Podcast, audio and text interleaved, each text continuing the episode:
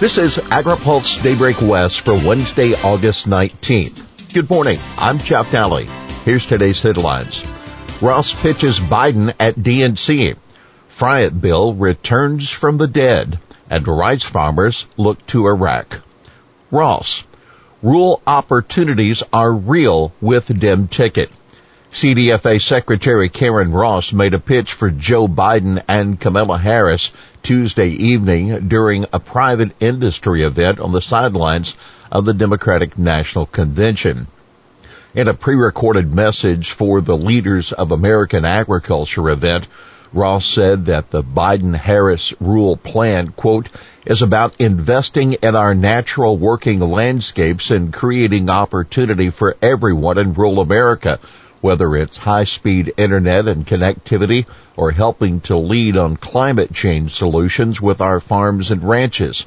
The opportunities are real and it will happen with their leadership. The event capped a day in which Democrats also held a rural council webinar to emphasize the importance of cutting into Republican margins in rural areas and how to do it.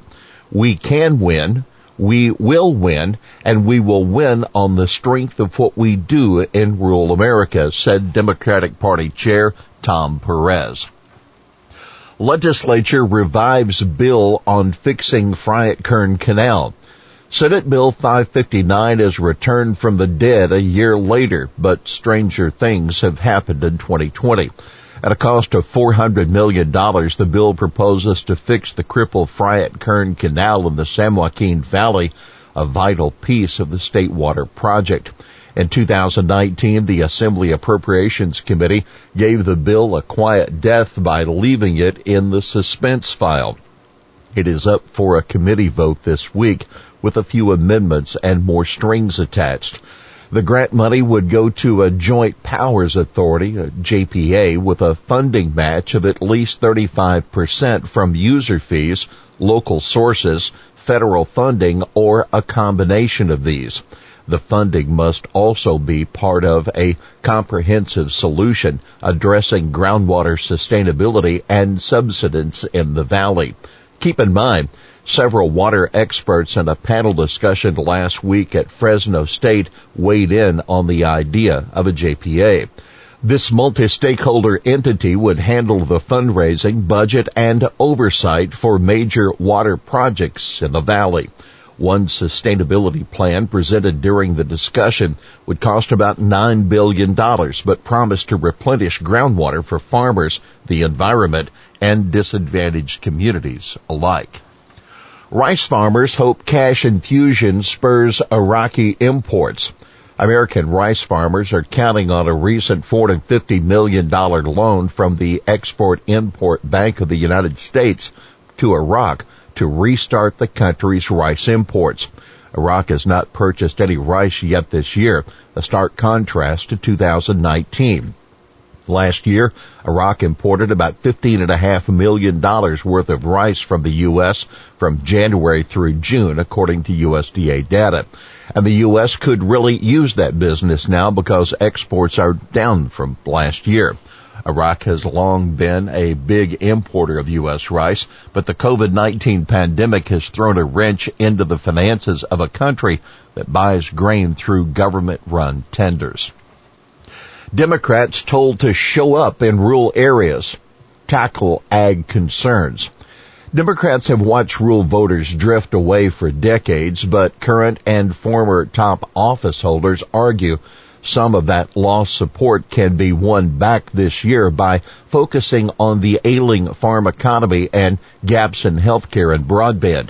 It will also require spending time in rural areas the party leader said during a two-hour online meeting of the Democratic National Convention's Rural Council on Tuesday.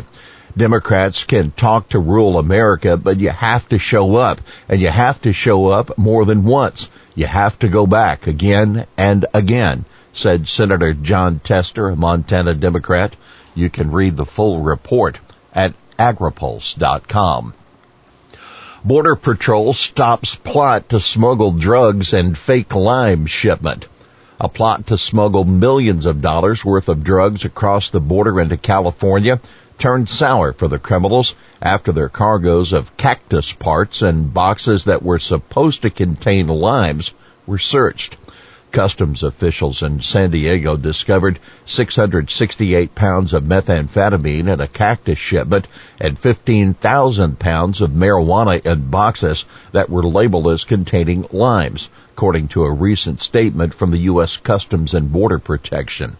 International drug trafficking organizations will use whatever means they can think of to try to move their illicit shipments into the U.S., said Pete Flores, CBP Director of Field Operations in San Diego.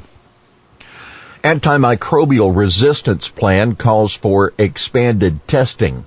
A new strategic plan from the Food and Drug Administration calls for enhanced monitoring of pathogens, including in animal feed and pet food, to combat antimicrobial resistance reducing human exposure to antimicrobial resistant microorganisms and their resistance determinants is key to reducing the burden of antimicrobial resistant infections and food is a potential source of human exposure, says the 2021 to 25 plan for the National Antimicrobial Resistance Monitoring System. An important theme of the plan is the expansion of testing to examine resistance in animal pathogens and the environment according to the document. Another important element of the plan is One Health, a collaborative, multi-sectorial, and transdisciplinary approach to health. Here's today's He Said It. We have an obligation to right our past wrongs and meet the moment to heal the Klamath River. We will not stop until we achieve our goals. That state water board chair Joaquin Esquivel quoting a letter Governor Newsom sent to billionaire Warren Buffett last month asking for his help in removing four dams in the Klamath River Basin that are run by Buffett's company. Esquivel was taking part in a town hall meeting on dams hosted by California Representative Jared Huffman yesterday. Well, that's Daybreak West for this Wednesday, August 19th. For the latest news out of Washington, D.C., visit agripulse.com. For AgriPulse Daybreak West, I'm Jeff Daly.